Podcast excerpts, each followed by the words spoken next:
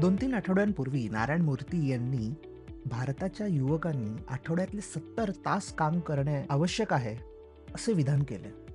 ज्यावर भरपूर चर्चा झाली. सो मग आपण काय या टॉपिकवर चर्चा करू नये? So here we go.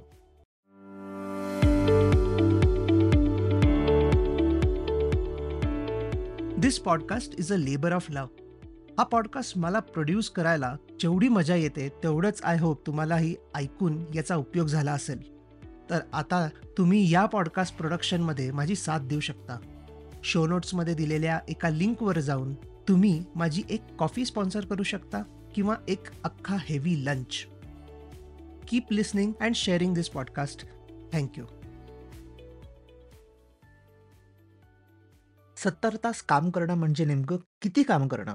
हे पाहूयात. जर तुमचा फाईव्ह डेज वीक असं काम असेल, म्हणजे मंडे टू फ्रायडे, तर दररोज तुम्हाला 14 तास काम करावं लागेल. म्हणजे सकाळी नऊ ते रात्री 11. जर तुम्ही शनिवारी पण काम करत असाल, तर मंडे टू फ्रायडे तुम्ही नऊ ते नऊ अशी शिफ्ट करू शकता आणि मग सॅटर्डेला सकाळी नऊ ते संध्याकाळी सात एवढं काम करू शकता. आता नेमकं एवढं काम खरंच आपण केलं पाहिजे का? एका अर्थी खूप जास्त काम केलं तर हेल्थवर परिणाम होतोच, तो आपल्याला दिसतोच. पण तुम्हाला आयुष्यात फार सक्सेसफुल व्हायचं असेल किंवा लाइक मोठा बिझनेसमॅन आहे, फिल्म स्टार व्हायचं आहे सेलिब्रिटी व्हायचंय, पॉलिटिशियन आहे इन्फ्लुएन्सर व्हायचंय. अशा प्रकारचं काही तुम्हाला मोठं काम करायचं असेल, तर तुम्हाला तेवढं काम कदाचित केलंच पाहिजे. त्याशिवाय तुमच्याकडे दुसरा ऑप्शन नसतो. हे बरेच सक्सेसफुल लोक आपल्याला सांगून गेलेले आहेत किंवा अजूनही सांगतात. पण प्रत्येक माणूस फेमस बनण्यासाठीच काम करतो का? प्रत्येकाला एवढी गरज असते का? प्रत्येकाकडे एवढं पॅशन असतं का? तर कदाचित नाही. राइट? सो माझ्या मते प्रत्येकानेच एवढं काम केलं पाहिजे, असं म्हणणं थोडं चुकीचं आहे. ऑलरेडी इंडियन्स भरपूर काम करतात आणि जगात आपला सर्वाधिक काम करणाऱ्यांमध्ये 7वा नंबर आहे. इंटरनॅशनल लेबर ऑर्गनायझेशन म्हणजेच आय-एल-ओच्या डेटाच्या नुसार Indians almost forty eight hours म्हणजे अठ्ठेचाळीस तास काम करतात आठवड्याला. पहिल्या क्रमांकावर यू ए ई आहे ज्या जे फिफ्टी थ्री त्रेपन्न तास काम करतात. चायना फॉर्टी सिक्स आवर्स काम करतात आपल्यापेक्षा थोडं कमी.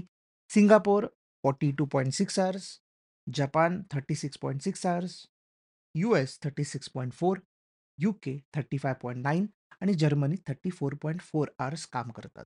म्हणजे जगातले मेन-मेन सगळे जे देश आहेत, आपल्यापेक्षा थोडं कमी काम करतात. सर्वात कमी काम करणारा देश म्हणजे वानुआतू आयलंड. हा एक पॅसिफिक ओशनमधला एक आयलंड आहे, जो केवळ आठवड्यातले 25 तास काम करतो. आणि प्रॉब्लेम असा आहे, की जास्त काम करून आपल्याला अल्मोस्ट सर्वात कमी सॅलरी मिळते. आपण 48 तास काम करतो आठवड्याचे, पण आपल्याला सॅलरी केवढी मिळते? फक्त $140. आपल्यासारखंच हाल मेक्सिकोचा आहे, पण आपल्यापेक्षा सॅलरी जरा जास्त आणि चांगली कमवतात. ते 43 तास काम करतात आणि आठवड्याला $400 कमवतात. आपल्याला असं वाटलं, "अरे वाह! $400 कमवतात. Good, good job." आपल्यापेक्षा तिप्पट कमवतात, आपल्यापेक्षा थोडंसं कमी काम करून पण. बट एडवान्स्ड इकॉनॉमिक्सचा जर तुम्ही डेटा पाहिलात, तर तुम्हाला घाबरायला होईल, की हे काय चालू आहे? जर्मनीचंच एक्झाम्पल घेतो. ते 25 तास काम करतात आणि $1200 कमवतात. यू-एसचं पण सेम 34 तास काम करतात आणि $1500 कमवतात आठवड्याचे. सो जर्मनीबद्दल जर बोलायचं झालं, तर ते अल्मोस्ट 9 ते 10 पट कमवतात आणि तेही आपल्या अर्ध्या तासांसाठीच काम करून. सो एवढी ही तफावत काय आहे? मान्य आहे, की जर्मनी आणि यू-एस हे एडवान्स्ड कंट्रीज आहेत. पण आपली तुलना मेक्सिकोशी पण आपण केली, तरी आपण फार कमी पैसे कमवतो. फक्त आता ह्याच्यात एक छोटंसं डिस्क्लेमर देईन, ते म्हणजे मी आता म्हटलं जर्मन्स 25 तास काम करतात, पण त्याआधीच्याच डेटामध्ये मी जस्ट एक सेंटन्स पूर्वी म्हटलं, की जर्मन्स 34 तास काम करतात. सो हा डिफरन्स कसला आहे? तर अ, बेसिकली अशा तऱ्हेचा जो डेटा असतो, तो ॲक्युरेट असा कोणी देत नाही. युजुअली सर्व्हेज करूनच हा डेटा आपल्याला मिळतो. प्रत्येक सर्व्हेमध्ये वेगवेगळ्या गोष्टी असतात. तो सर्व्हे कधी घेतला, कोणाला प्रश्न विचारले, हे सगळं मॅटर करतं. आता जे मी 2 आकडे सांगितले, ते दोन्ही वेगवेगळ्या सर्व्हेजमधले होते आणि म्हणून त्यात हा डिफरन्स आहे. तो डिफरन्स का आहे, ह्यात मी पडलेलो नाहीये. कारण कोणतेही आकडे वापरले तरी रि रिॲलिटी फार बदलत नाही. व्हिच इज की बऱ्याच देशांमध्ये कमी तास काम करून आपल्याला जास्त पैसे कमावता येतात. आता इतर देशांमध्ये हे कसं काय होतंय? कारण तिथे लेबर प्रोडक्टिव्ह आहेत. प्रोडक्टिव्ह म्हणजे कमी तास काम करूनही प्रोडक्शन वाढतं. हे आता असं का होतंय बरं? कारण बऱ्याच देशांमध्ये अधिक-अधिक इन्व्हेस्टमेंट्स टेक्नॉलॉजीमध्ये केली जाते आणि म्हणून बेसिक कामं ही रोबोट्स करतात किंवा टेक्नॉलॉजीमुळे ती सोपी होतात आणि म्हणून वेळही कमी लागतो. सो त्यांचं प्रोडक्शन वाढतं. यालाच प्रोडक्टिव्हिटी म्हणतात. आपलं लेबर प्रॉडक्टिव्ह नाहीये कारण आपल्याकडे त्या लेव्हलची इन्व्हेस्टमेंट होत नाहीये आणि एका सेक्टरमध्ये इन्व्हेस्टमेंट होऊन चालत नाही. आपल्याकडे सरसकट सगळ्या सेक्टर्समध्ये, अख्ख्या इकॉनॉमीमध्ये जर तशी इन्व्हेस्टमेंट झाली, तर ऑटोमॅटिकली आपलं लेबर देखील तेवढंच प्रोडक्टिव्ह होऊ शकतं.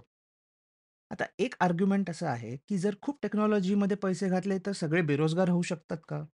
कायमचंच जॉब जाऊ शकतात का लोकांचे? कामच गायब होतील का? तर असं नाहीये.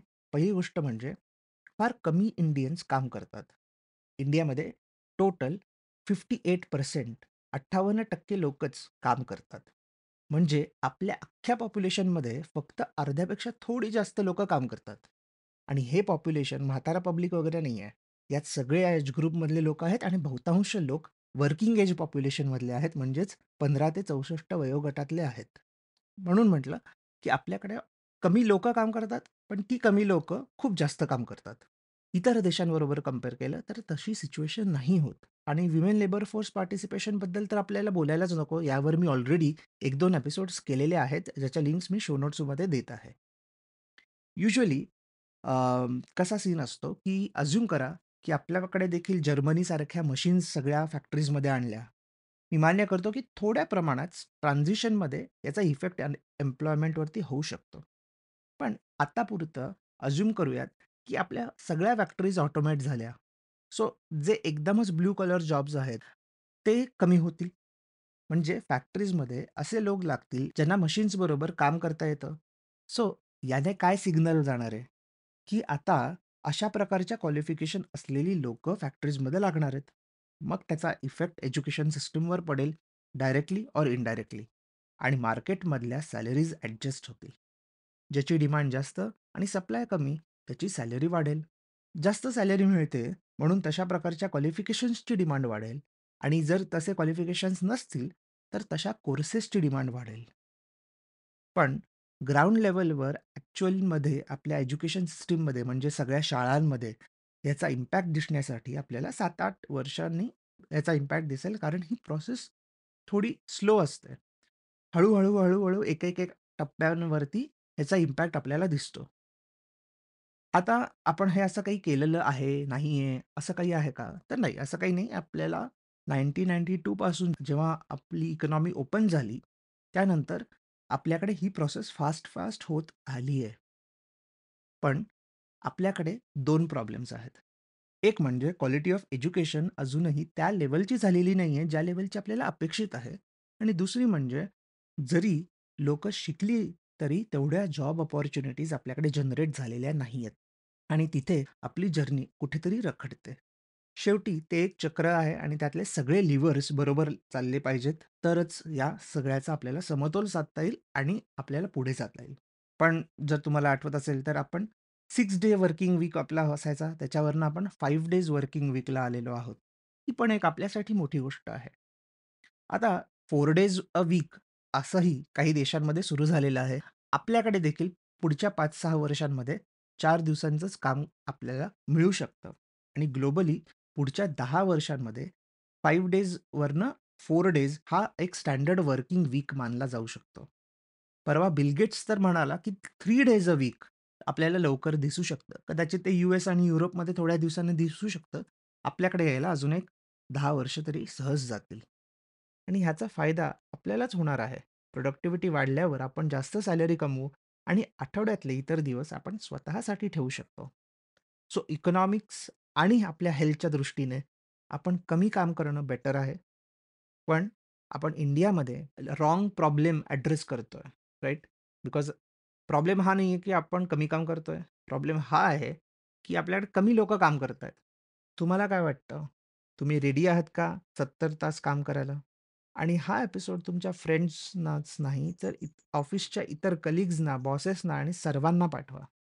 तुमच्या नॉन मराठी फ्रेंड्ससाठी हा एपिसोड इंग्लिशमध्ये माझ्या YouTube चॅनलवर या थर्सडेला म्हणजेच गुरुवारी येणार आहे. सो तुम्ही ती लिंक त्यांच्यापर्यंत पोहोचवा. मी ती लिंक तुमच्यापर्यंत या शो नोट्समध्ये अपडेट करेन. Thank you very much. See you next week.